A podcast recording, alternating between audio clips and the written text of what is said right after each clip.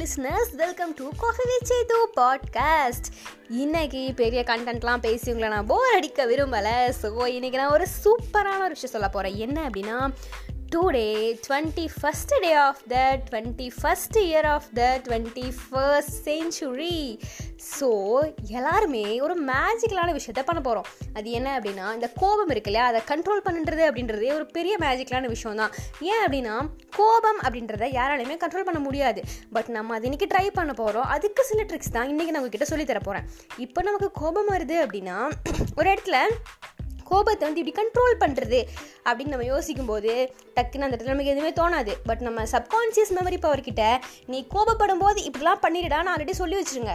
நான் இப்போ சொல்ல போகிறதெல்லாம் ஸோ அப்போ என்ன பண்ணுவான்னா ஆல்ரெடி வந்து வெயிட் பண்ணிட்டு இருப்பான்.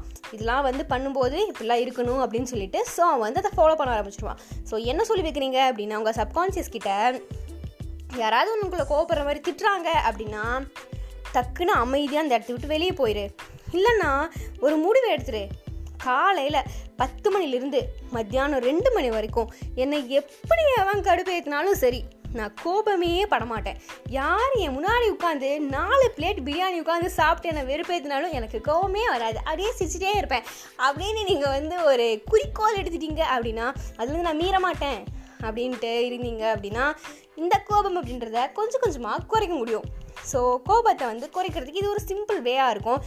ஸ்மாலான ரொம்ப விஷயம் தான் பட் இதை ஃபாலோ பண்ணும் அப்படின்னா ஒரு பிக் ரிசல்ட் கிடைக்கும். ஸோ ஃபாலோ பண்ணிட்டு எப்படி இருக்குன்னு சொல்லுங்கள் தொடர்ந்து காஃபி வச்சு தூ பாட்காஸ்ட் கேளுங்க. நிறைய இன்ட்ரெஸ்டிங்கான விஷயம்லாம் நாங்கள் கூட ஷேர் பண்ணுறதுக்கு வெயிட் பண்ணிட்டு இருக்கேன். சாச்சா பை பை